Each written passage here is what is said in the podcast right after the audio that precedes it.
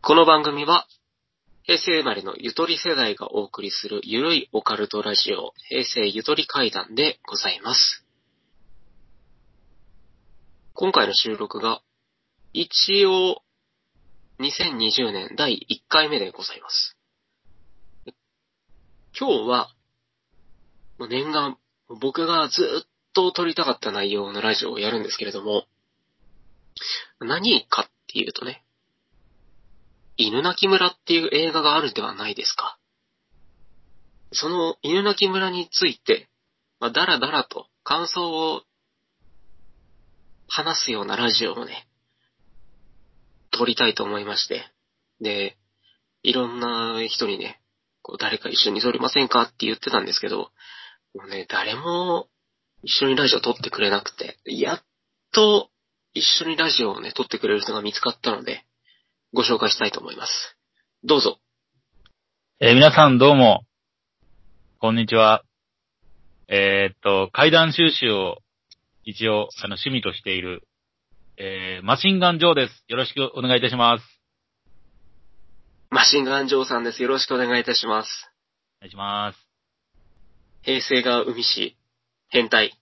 そうですね。 あの、そうですね。変態と言ってね、あの、皆さんに、あの、ルグして回ってるんですけど、いや、もうもう本当にド変態だと思います。それに、はい階段に関しては、ジョーさんは。はい。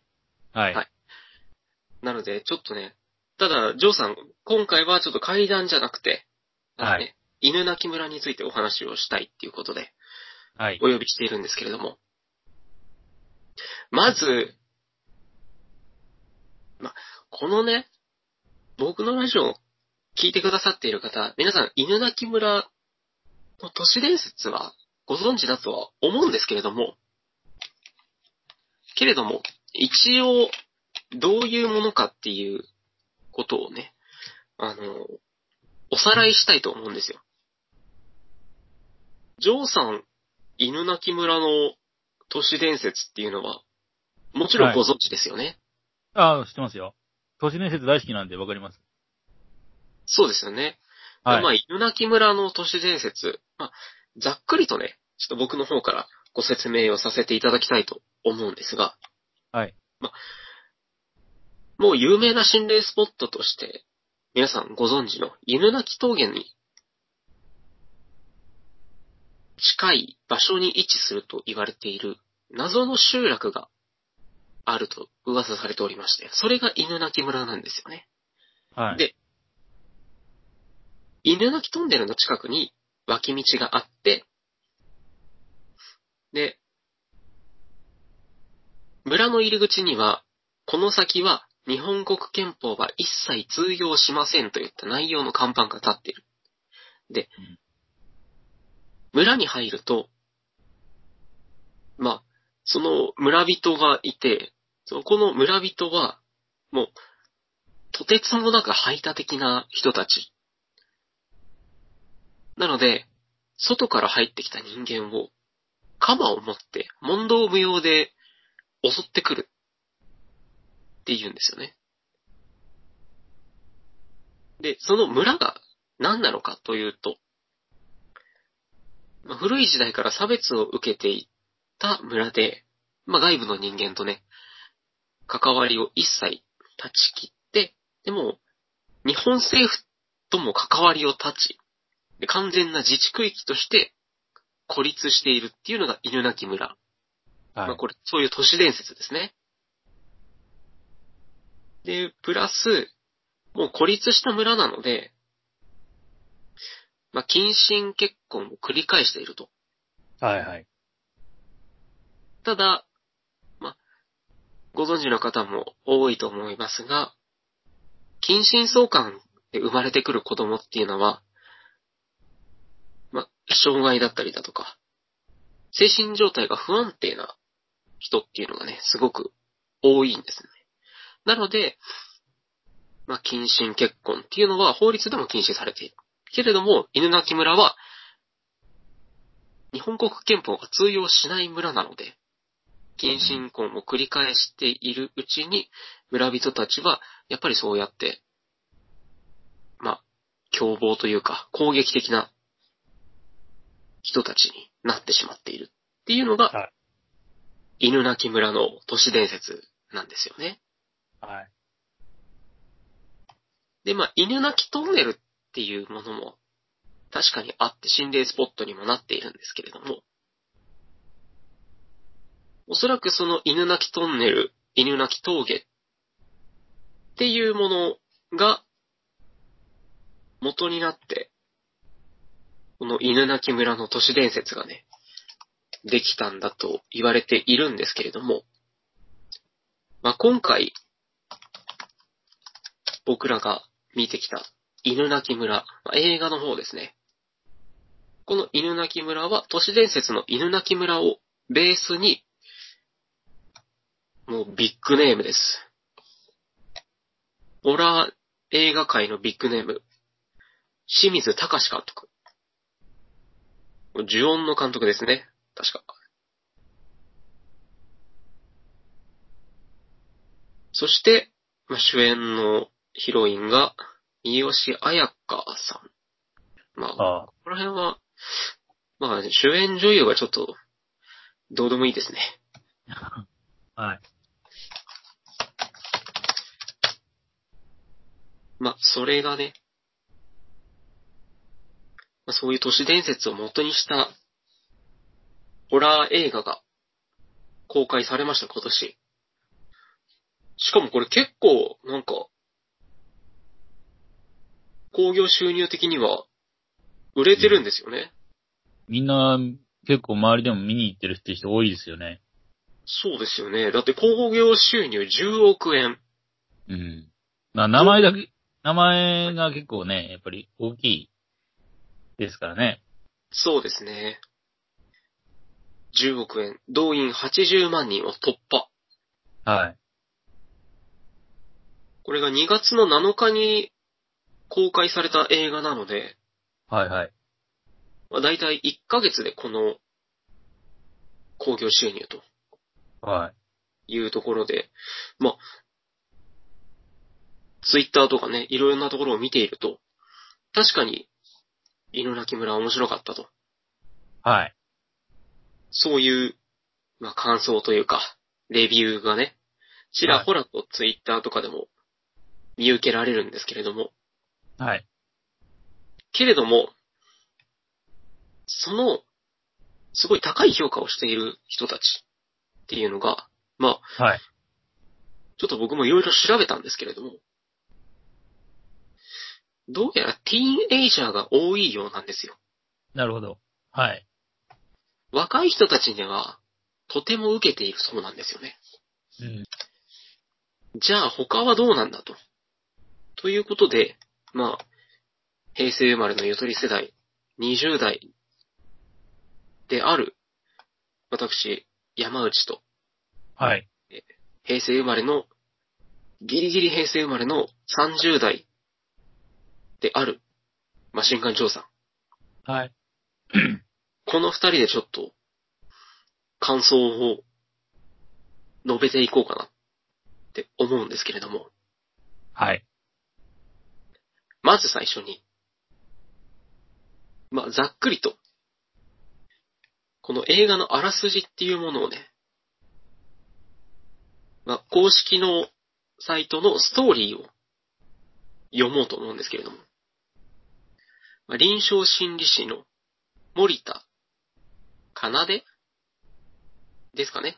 奏での周りで突如、奇妙な出来事が起こり始める。ワンコがねえやに蓋しちゃろ。奇妙なわらべ歌を口ずさみ、おかしくなった女性、行方不明になった兄弟、そして繰り返される不可解な変死。それらの共通点は心霊スポット、犬鳴トンネルだった。トンネルを抜けた先に村があって、そこで、〇〇を見た。突然死した女性が死の直前に残したこの言葉は、一体どんな意味なのか。すべての謎を突き止めるため、奏は犬鳴トンネルに向かう。しかしその先には、決して踏み込んではいけない、驚愕の真相があった。はい。っていうのが、まあ、この犬鳴村のストーリーですね。はい。まあ、まず、マシンガンジョーさんからね、ちょっとこの映画の感想を手短にお話ししていただければなと思うんですけれども。はい。じゃあわかりました。まず、もう点数から言っちゃいましょう。はい。 100点満点中、正直、マシンガンジョーさん的には何点でしたか10点ですね。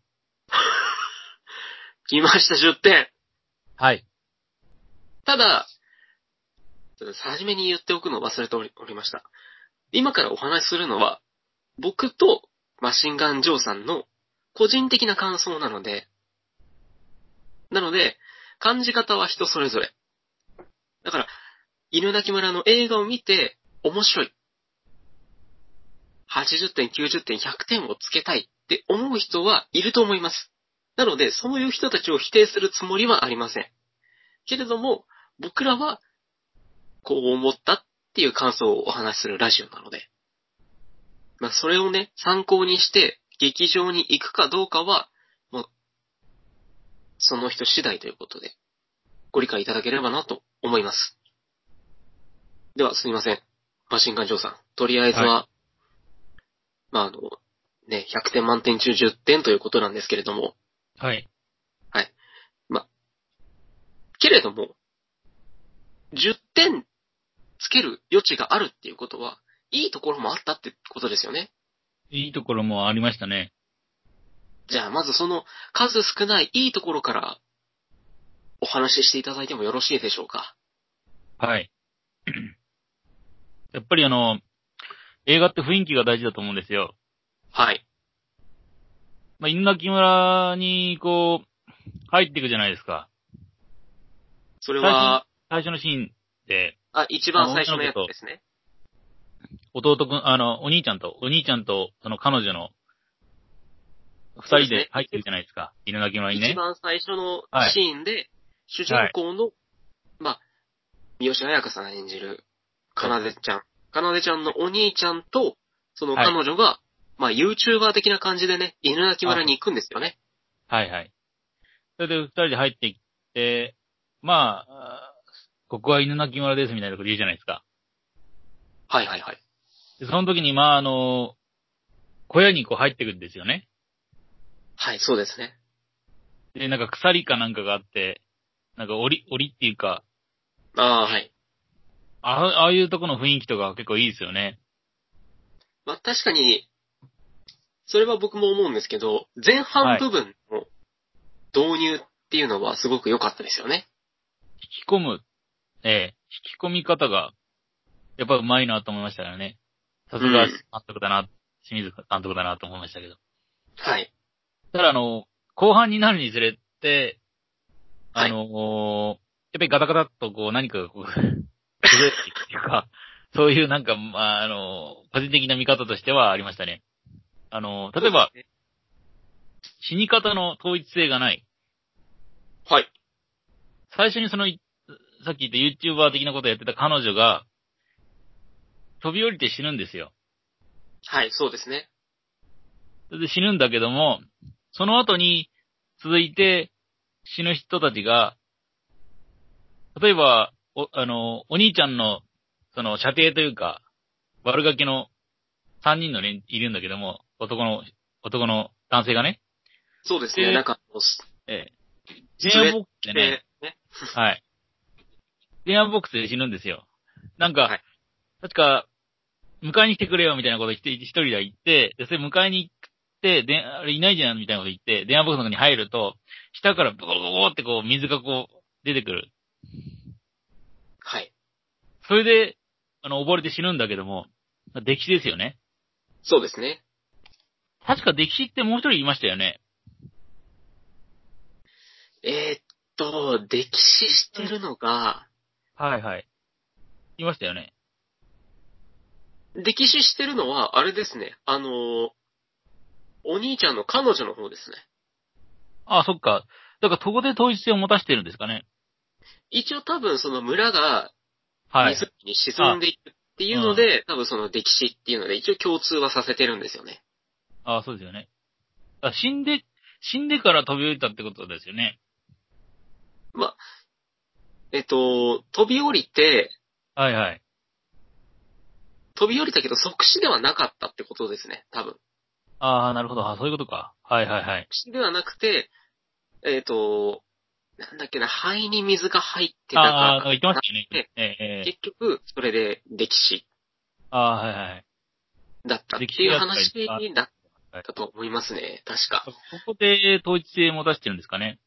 一応統一性は持たせてるんだと信じたいです、僕は。ああ、なるほど。でも飛び降りる意味というか、そういうのも考えると、いや、ねえそうそうね。よくわからそうななだよんないインパクトを持たせたいのか。そうですね。多分そこでしょうね、一番は。ええ単にこう、デキシーダは面白くないからっていうんで、うーん。どうなのかな、思ったんですけど、まあ、とりあえずあの、その、こう、あの、なんだ、電話ボックスに、ほどに戻しますと、はい電話ボックスから下からダーッとこう水が出てきて、物理法則を無視しまして、その、普通電話ボックスで隙間があるでしょあるじゃないですか。はい。そこから水がバーって普通だったら出る、出る、あの、常識的に考えたら出るんだけども、それがなく、まるで一つの箱のように、隙間なく、隙間のない箱のように、であーって水が出てきて、ブルブルブルブルって踊る踊る溺れ死んで、三人が三人とも死んでしまうという。はい、そうですね。そのシーンがすごくその見ていてなんかこう、んって思ってしまうようなとこなんですけど、ああ、なるほど。じゃあそこが、乗算的には一番引っかかったポイントなんですかね。まあ、他にもあるんですけど、まあそこが一番、そうですかね。そう、そうですね。あの、正直言うと、はい。突っ込みたいところいっぱいあるんですよね。ありますね。じゃあ、ちょっと、僕もね、お話をしていいですかね。どうぞ。えーあのー点数的に言えば、100点満点中、まあ、僕的には、2、30点が妥当かなというところでございまして。うん。けれども、その一番初めの、怪異が日常を侵食してくる感じとか、不穏な感じ、うん。あとは、その、わらべ歌が出てくるんですよね、劇中に。うん。その、わらべ歌っていうのが、まあ、確か清水監督が作詞をしているはずなんですけど、ええあの、最後のテロップで流れました。そうですよね。このわらべ歌がなかなか気持ち悪くてよかったっていう点は僕はプラスに数えたいと思うんですね。え、それって30点のうちの何点ですか わらべ歌ですかはい。 20点です。いや、ほとんど、 ほとんど歌ですよね。 はい。なるほど。はい。で、まあ、その他の10点に関しては、先ほど言ったはい。日常が会議によってだんだんと侵食されてくるっていうところはすごく良かったと思います。で、はい。まあ、ちょっと気になったポイントをね、ちょろちょろと上げていきたいんですけれども。はい。ちなみに、言い忘れましたけど、割と僕、ネタバレ関係なく話すんで、ネタバレしてほしくないっていう人は今すぐ、再生を止めてください。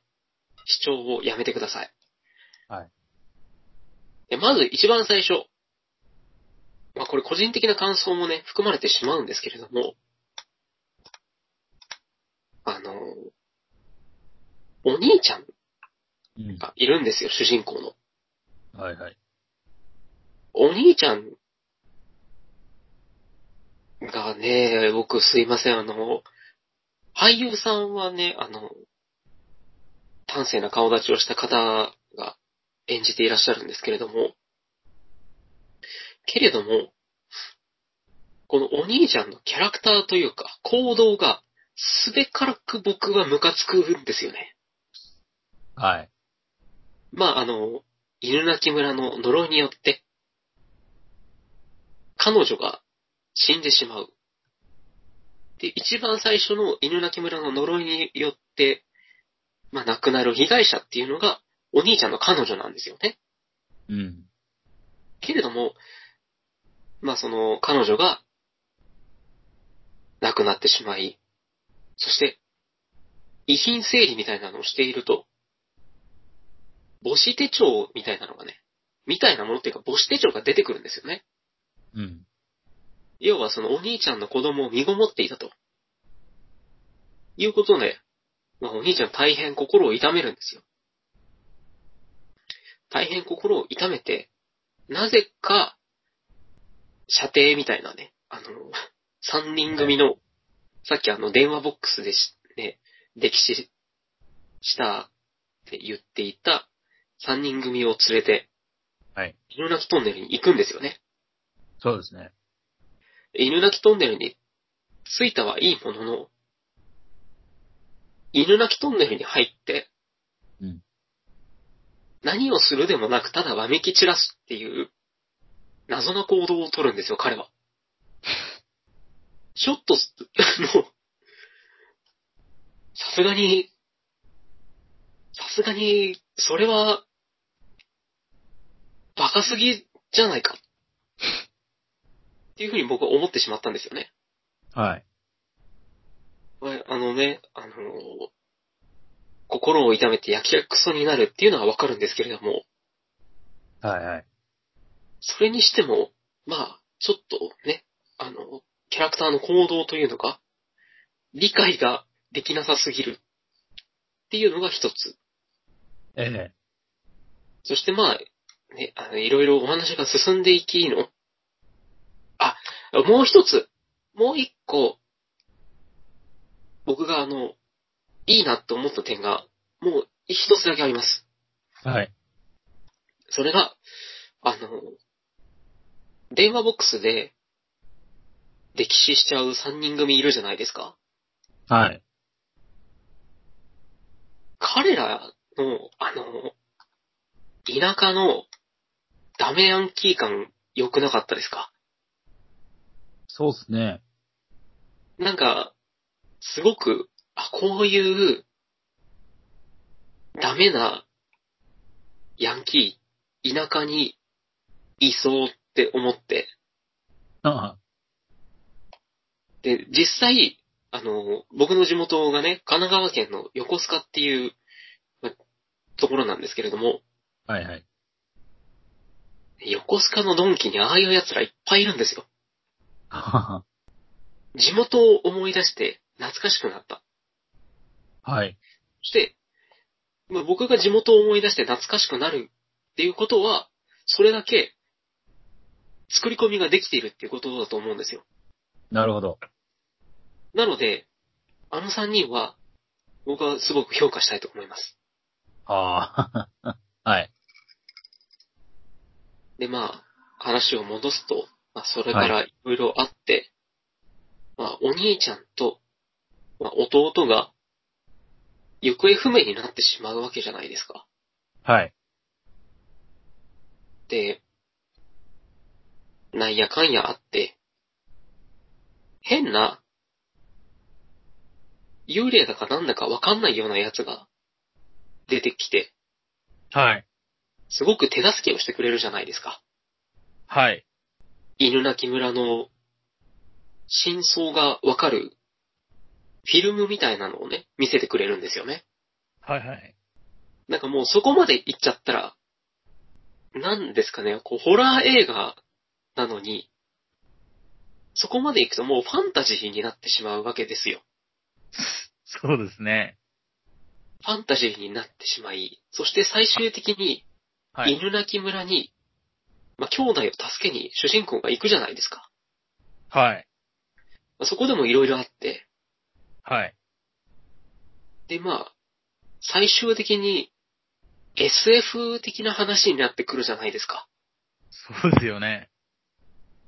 まあ、ね、皆まではちょっと言わないですけど、はい。これはホラー映画と言っていいんでしょうかっていうのが正直な僕の感想なんですけど、うん。あの、はい。あの、その、犬鳴村を見て、はい。思ったのは、はい。あの、ある一つの洋画が思い出したんですよ、僕。ほう。あの、マニトーって映画があるんですよ。はい。マニトーっていう映画がね。マニと、これもはい。ホラーでありながら SF なんですよね、最後は。おー。ああの、トカゲみ、巨大なトカゲみたいのが出てくるんですよ。ほう。で、それがなんかあの、彼女の犬、犬、犬みたいな、そのなんかこう、い犬と人間が混ざったようななんかその、出てくるじゃないですか。まあ、最終的に、あの、はい犬鳴村に行ったら、えこれは多分あれなんですよね。なんかその、まあ、公式設定的には、え。はい。あの女の子、犬鳴村の、なんか、巫女みたいなええ。立ち位置の女の子らしくて、はあ。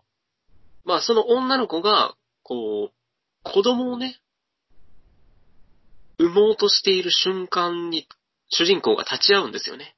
はい、はい。まあ、その、犬鳴村の巫女の女の子っていうのは、もちろん、あの、ダムに沈んだ村の人なので、だいぶ昔の人なんですよね。はい。常にもう死んでるはずの人がね。そうです、そうです。え要するに、主人公は、もう、うん犬鳴村に入った段階で、タイムスリップをしているということなんですよね。え。そうですよね。過去ですよね、あれは。そうです、そうです。過去の人と現在の人がね、こう、なんていうの、同じ世界にこそうです、そうです。う、ねえ。SF ですもんね。それは SF ですよ。よね。はい。で、まあ、その、まあ、さっき言ったキャスケ、あの、犬鳴村のはい、はい。真相を、が映されているフィルムを見せてくれる男の人。はい。この男の人と、その、巫女的な女の子がくっついて、うでん、子供ができてっていう話なんですよね。うん。で、子供が生まれ、はい。で、手助けをしてくれる男の人の方は、もう、うん早くこの子を連れて村から出ていけっうん。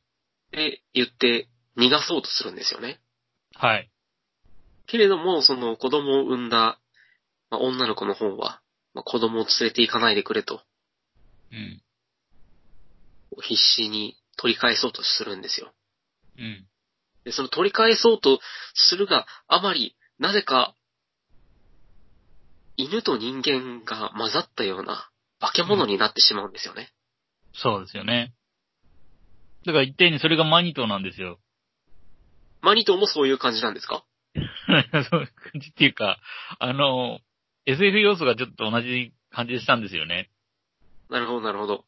ああの、僕だけかもしれないですけど、この感想を持つのは。 なるほど。ちょっと、マニトーの話を出してきてしまうと、多分ややこしいことになるので、すいません、ちょっと申し訳な気い。になった人は、気になった人はちょっとマニトーを調べてみてください。おそらく、はいマイナーな映画だと思うので。そうですね。で、まあ、女の子がうん。変身した化け物に襲われるわけです。そうですね。で、その襲われる主人公を助けてくれるのが、お兄ちゃんとその、まあ、手助けをしてくれる、もう一人のね、変な、キャスケット被ったお兄ちゃんと。はい。で、この二人がこう必死にね、化け物をこう食い止めるんですよね。そうですね。ただ、このシーンで僕が思ったのが、言、言ってしまっていいですかいいですよ。テンポ悪って思ったんですよ。あのシーンがやたら長いってことですよね。やたら長くなかったですか僕だけかな長いですね。なんか、お兄ちゃんの早く逃げろっていうセリフ、お兄ちゃんのアップの映像で3回ぐらいやってましたよね。そうですよね。ちょっとくどいっすよね、あそこのシーンがちょっと。ちょっとさすがにくどすぎて、まあ最終的に主人公の女の子と、その弟は無事に逃げられたっていう話なんですよね。ええだから多分あそことシーンっていうのはなんで長いかっていうと、はい犬の、その、犬女みたいな、その、か、はい彼女に見せるために長くしてるんじゃないかなと思うんですよ。だってあそ、あの、あの、あれを見せないとどうしようもないんですよ、あそこのシーン多分。まあまあまあ。でもなんかそれを、あの犬女を見せたいってなるほどの、なんはかい造形でもなかったですよね。まあそうなんだけど、動きがなんか面白いじゃないですか。スリラーあみたいな。の、あの動きは、えもう、かやこオマージュですよね。えうんそうですよね。うん。清水隆監督ならではの、あの、なん気か持く、ち悪い、ええこう、まあ、かやこよりも、犬女の方は、もうちょっとこう、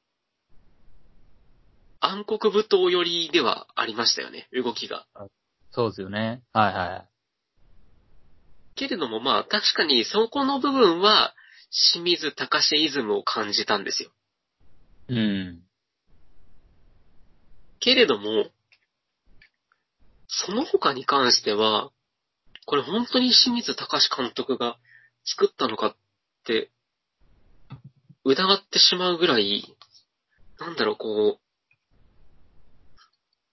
情に訴えかけようとする点がものすごく多かった気がするんですよね。ああ、そうですよね。まあ個人的なイメージですけど、うん。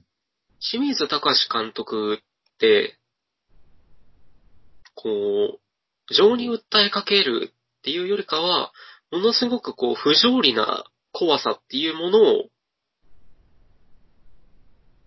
こう追求というか、提示してくる、と思うんですよ。うん。呪音だってそうじゃないですか。うん。呪音なんてあの、僕が思うには、はい、あの、清水隆監督もやっぱりね、徐々に徐々に、その、と映画に対するこの考え方とか撮り方が多分変わってきてると思うんですよ。ずーっと同じね、あああのー、テイストっていうかその世界観で、例えば、うん今言ったように、ね、人情に訴えかけるような撮り方を、撮り方っていうか映画をずーっと撮り続ける人もいるし、徐々に徐々に徐々に、いろんなこう、見方とか考え方と人、人に触れて、触れ合ってきて、やっぱりそういう、あ、そういうのもあるのか、そういうのもあるのか、みたいなこと、考え方が変わってきて、それが映画映画に影響するそういうこともあると思うんですよ。なるほど。ど。見ましたけどね。まあ、えだし、一番の、うん。一番のね、その問題というか、は、いや、やっぱりその、清水隆監督だけが脚本を担当しているわけじゃないっていうところもあるんですかね。まあそうですね。うん。彼が一人でやるってなると、また違ってきたんでしょうね。うん。まあ、清水監督一人だけが、脚本を担当したやつを見てみたいっていう気持ちはありますね、正直なところ。そうですよね。なんかテレビシリーズで作ってほしいですよ、その辺は。まあまあまあ。でももう、これ、まあ、犬鳴村がヒットしたからなのかわかんないですけど、また新しいの作るみたいですね。ね、犬鳴村の、ですかえっと、清水隆監督があ新しいやつ。新しく、その心霊スポットを題材にした。なるほど。犬鳴村と同じように心霊スポットを題材にした作品ってことですよね。そうです、そうです。ああ、なるほど。ジャパニーズホラーの、うん。えーなんか宣伝文句では、実在する心霊スポット、恐怖の村シリーズ第2作の制作が決定っていうふうに出ておりまして。川村かジェイソン村かってことですかね。そうなんですよね。村って結構いっぱいありますよね。都市伝説とか中に出てくる村は。うん、ありますね。まあ、一番有名なのはやっぱり杉沢あ、杉沢村。はい。でしょうね。アンビリバボーでも行ってましたからね。やってましたね。懐かしい。えまあ、それぐらいですよね。えうん。まあ、水差は、まあ、そっか。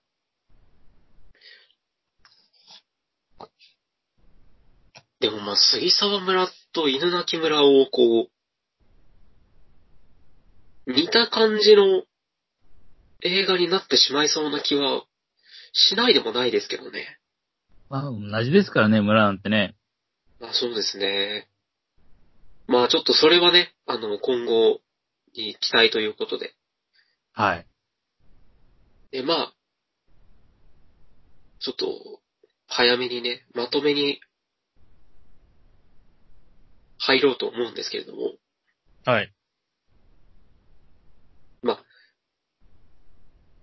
我々的には、まあ点数的にはそこまで高くもないと。そうっすね。いろんな映画見てきましたけどね、やっぱり、それぐらいの点数にはなりますね。ですよね。で、はい。い、い点としては、やっぱりその、前半の部分は良かったっていうのは使共通の認識で大丈夫ですかね。はい。つかみは抜群ですよね。そうなんですよね。序盤のつかみはものすごく良かったんですよ。不気味な感じとか良かったですからね。はい。まあ、けれ、まあだからこそ、中盤後半の展開に、僕らはやられてしまったんですけれども、そうですね。はい。うん。なので、まあ、あの、正直すべてストーリーを1から100まで、ね、ネタバレしてしまうことはできるんですけれども、で逆に、あの、僕らはこうハードルを上げすぎてしまったがゆえに、ちょっとがっかりしたポイントはあると思うんですよ。はい。なので、このラジオを聞いて、逆に、そんな感じだったら見てみようかなって思ってくれたらいいなって感じですね。そうっすね。だって、前半部分は、もうあの、都市伝説を元にしたホラー映画で、もう、序盤の入りはめちゃめちゃいいんですよ。そうですね。いいんだけれども、中盤から、おやおやってなってきて、そして、最終的には、もう、ホラー映画ですらなくなってくる。うん。最終的に SF 映画になり、そして、モンスター映画になりうん。っていう、まあ、あの、とんでも、だから僕、これで、犬鳴村は、正直、とんでも映画に、あの、ね、カテゴライズしてもいいんじゃないかというぐらいの、凄まじい展開を見せた映画だとは思うんですよ。はい。なので、まあ、じゃあ僕のまとめとしては、とりあえず、DVD が出たら、とんでも映画を見ると思って、借りたらいいんじゃないかなっていうところです。そうですね。見る価値はあると思いますよ。そうですね。ただ、劇場で見る価値があるかどうかっていうと、はい。正直僕は、あの、劇場で、あの、2000円近い金を払って、見る価値はないと思います。あなるほど。あそうですか。その点はどうですかあの、僕あ、の、はい。犬鳴村を見見る前に、はい。関係ない話ですけど、はデい。ジモンを見たんですよ。はい。で、デジモンと見た後に犬鳴村を3時間後に見たんですけど、はい。そのまだデジモンの余韻が残ってしまって、そのデジモン感動する映画だったんですよ。はい。そうですね。で、その犬鳴村も感動する話じゃないですか。はい。感動するかどうかちょっと、まあ、感動っていうか、まあ、そっちの人情的なその話じゃないですそうでか。すね。あの、情に訴えかけるようなえスえトーリー展開をしていきますもんね。その感動と感動がぶつかり合った瞬間に、その、比べてしまって、おおあれはい。そねえ、あのそ、そこでちょっとね、あの、ブランコになっちゃったんですよ。ブランコ要するに、重い方にガタって傾く、あブランコ、はい。なんていうかな、その、感動の差がすごか、すごくて、ああ、なるほど。なんか、すごいなんか、うん。期待の分だけ、やっぱ重くなっちゃいましたね。それは、あの、デジモンの感動と比べると、はい。まあ、感動具合がうん。犬鳴村の方が低かったっていうことですかね。そうっすね。うーん、まあそれはそうです良ねか。ったんじゃないかなと思いますよ。もう少し短くてもよかったんじゃないかなとも思思いますけどね。ああ。あんなに長い必要はない気がしますね、僕の場合は。思う。そうですね。もうちょっとシュッ、シュッとこう、まとめてくれると、うーん。かな。短編でもよかったんじゃないかなと思うんですよね。まあ、どうなんでしょうね。それはもうあの、ね、お金を出しているところとか、いろいろな大あ人の事情があると思うんでね。ーなるほど。うん。決して、そのクリエイターだけの目線で作るわけにもいかないでしょうからね。ですよね。はい。なあ、まあ。じゃあ、まあ、まあ、簡潔に言って、どうでしょう劇場で見る価値があるかないかっていうああ。ところはいかがでしょう言わなきゃいけないんですね。 いや、それは言いましょうよ。大丈夫ではいす。もう、僕このラジオ、あの、聞いてる人なんて、もう、あの、指で数えられるくらいだと思うんで。はい、わかりました。じゃあ言いますね。はい。えっ、と、か、えっ、と、劇場で見る価値は、正直言って、ない。かもしれないっていう。はい。まあ、そうですね。そう。あの、結局のところ、僕らが劇場に見に行ってがっかりしたっていう話で、なの、けれども、要はええあくまでも打ねち。込みとかをね、まあ、見ていると、はい。ね、感動したっていう感想を持つ人もいたりするんで、それは人によってね、やっぱり見方は違いますからね。そうなんですよ。なので、うん。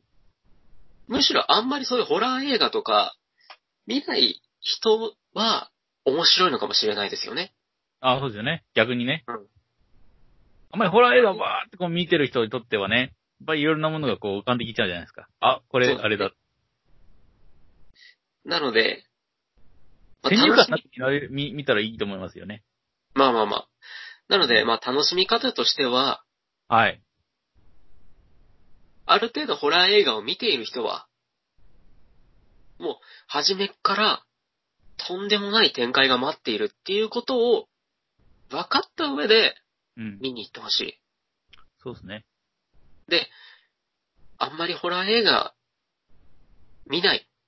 ど、どっちかというと、その主演の三好彩香ちゃんを見に行きたいみたいな人は、うん。どうぞ見に行ってください。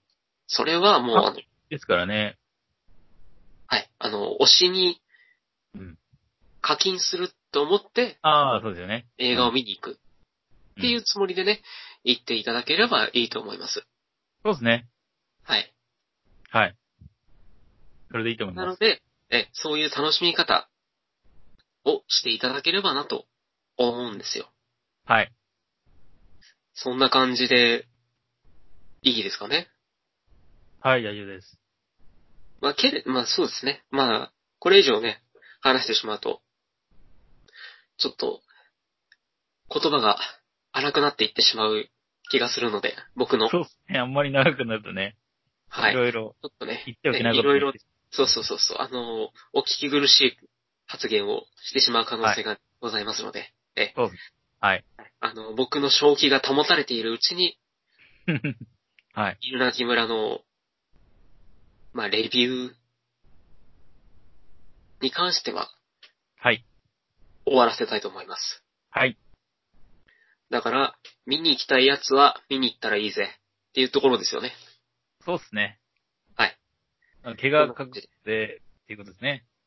はい。はい。そうそう。そんな感じで。まあ怪、我そうレビューに全部同じ関しては、はいええ、以上でございます。はい。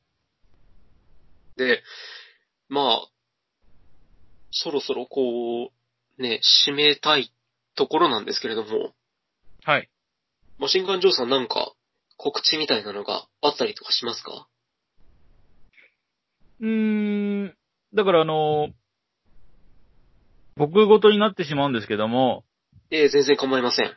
あのー、イタコ28号さんの本、イタコ28号さんっていうあの、怪談師のはい。方がいまして、作家のええ方がいまして、怪談師を作家にしてる人がいまして、で、その人が出してる、えー、憑依怪談、無縁仏という本に、はい。 3月に出るのかな ?3 月の末に出る本なんだけども、その中にですね、僕の、えースナフキンにまつわる話が入ってるんで、ぜひね、こちら購入していただけると嬉しいです。なるほど。そうは階い段さ、まあ、階段本に階段をはい提供されているっていうことですよね。そうです。はい。では、皆さん、買ってください。はい。面白いです。はい。他は何かありますかいや、あー、あ、そう、ツイキャスを始めたんでね、あ、そうですよね。はい。あ これ言おうと思ったんですよ。ツイキャスを始めたんで、はい階段、いくつかいくつかね。できれば毎日あげたいなと思ってるんですけど、あげたいなっていうか、まああげてるんですけど、まあ、毎日はうん。難しい。結局、そうですね。ツイキ今日ャもスね毎日っ、て、加えるようになってやったんですけど、はい。なかなかうまくね、語れないですね、ああいう時っていうのは。 まあまあまあ、人前で語るっていうのと、そういうマイクに向かって語るって、やっぱり違いますからね。違いますね。なかなか。でも、ね、えっと、背景の画像ですかねあはいはい。サムネサムネの画像、いい感じですよね。百鬼夜会のやつですか。あ、そうです、そうです。あの、山田くん、山田優くんに作ってもらったんですよ。あ、そうなんですかええ。あの、作ってよって言ったら作ってくれました。軽いなええ、作ってちょうだいな って。そしたら、あ、いいっすよ、みたいな言ったら作ってくれたんですけど。 10個以上年の離れた子に。はい。ええ。あの、お、あお兄ちゃんの射程みたいなも んで。作ってよ、つって。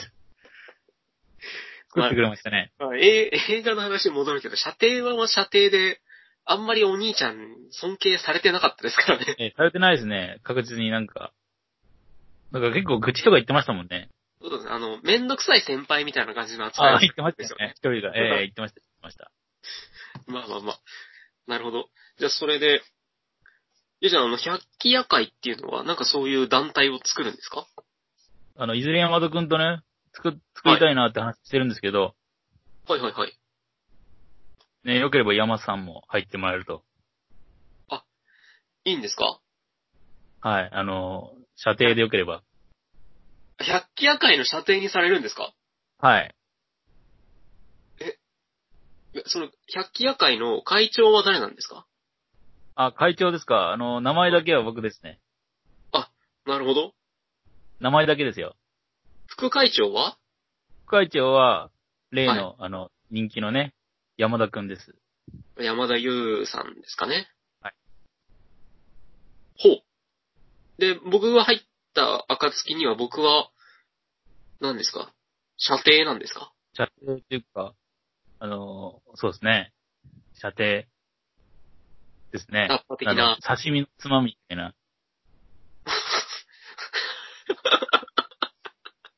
マジかよ。でも、あれいいですよ。刺し、刺身のつまみも、ね、いいですよ。いやいや、僕は好きですよ、妻。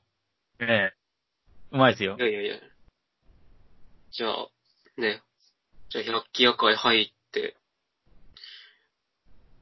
あれですかね。あの、ええ会階段場。持ってたらね、やっぱり、誰でもはい募集中なんで。あ、なるほど。はい。じゃあまあ、僕はあの、百鬼夜会、名誉会員ぐらいでお願いします。わかりました。はい。はい。か、えでもこれ会員ナンバー1ってことですよね。うーん、そうっすね。まあ、当分のうちを山田くんと二人でやっていこうかなと思ってるんですけど、徐々にね、やっぱり、なるほど。 家庭を増やしていってね。はい。あの、なんか、いろいろ、やばいことができたらいいなと思ってるんですけど。一大組織を築き上げようとしてるわけですね。はい。あのそうですね。あの、徐々に世界を進出していこうかな、世界に進出していこうかな。なるほど。ええ。そんななんかあの、ワンピースみたいな野望を抱えているんですね。ワンピースみたいなことしてみようかな と。思います。なるほど。じゃあまあ、今後、百鬼夜会会員募集ということで、そうですね。プラス、まあ、ツイキャスの配信ですよね。そうおです嬢さねん。は。ええはい。ツイキャスの配信、基本何時からとか決めていらっしゃるんですか一応、平日はですね、18時から6時から6時半までっていうことになってますけども、はい。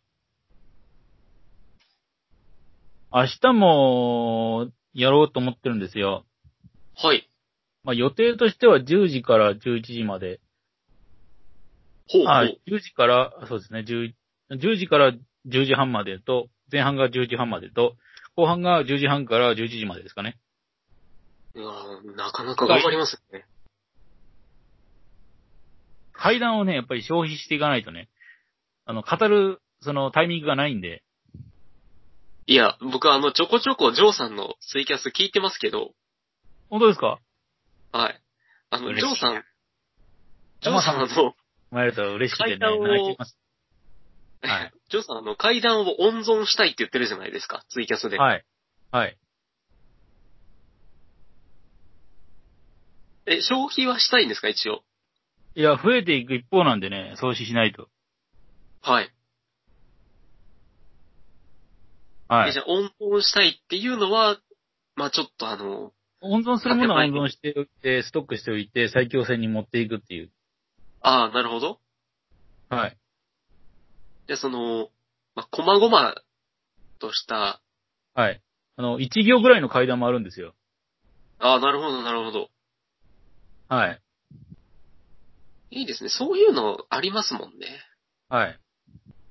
じゃあ、ジョーさんのツイキャスでは、主にそういった、まあ、一本の作品としての階段ではなくて、そういう小さい細々と階段っていうんですかね。小さい、ささやかなね、階段、不思議な話、やって、で、映画雑談とか、はい漫画とか小説とか、自分が好きな趣味の、趣味にしてるものはい。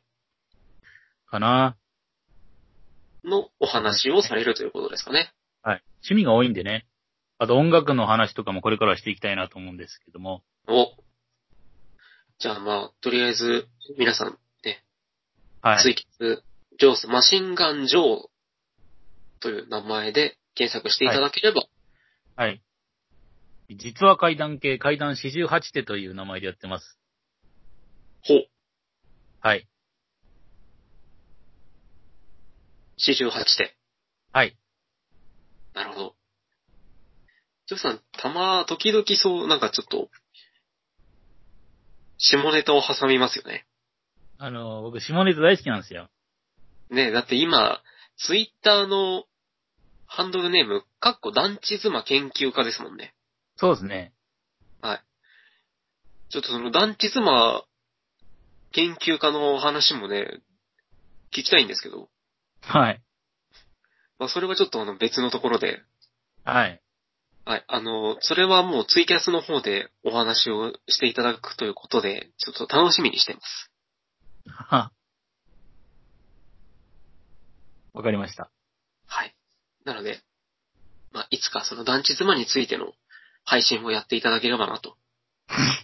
そうですね。まあ、機会があれば、やりはたいい、な僕と。は、僕は楽しみにしています。はい。100年後ぐらいにやります。あ、本当ですかはい。ではでは、あ、じゃあ、最後にちょっと僕も、一つね、告知というか、してもいいですかね。はい、どうぞ。はい。まあ、あの先日ちょっと僕ツイッターで、なんとなく、その、階段を語っている人たちを集めてうん、皆さんがどういう考えでそういう風な階段を語っているのか。まあ、どういう、いろいろ考えるじゃないですか。語り方っていうのは。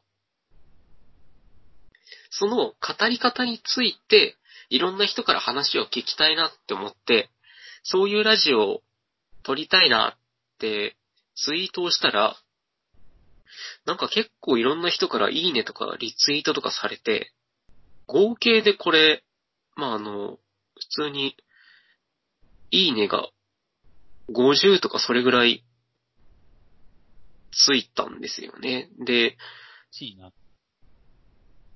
あ僕はツイートしても何にもね、あの、いいねしてもらえないですけどね。いやいや、 一応山さんのあの人望、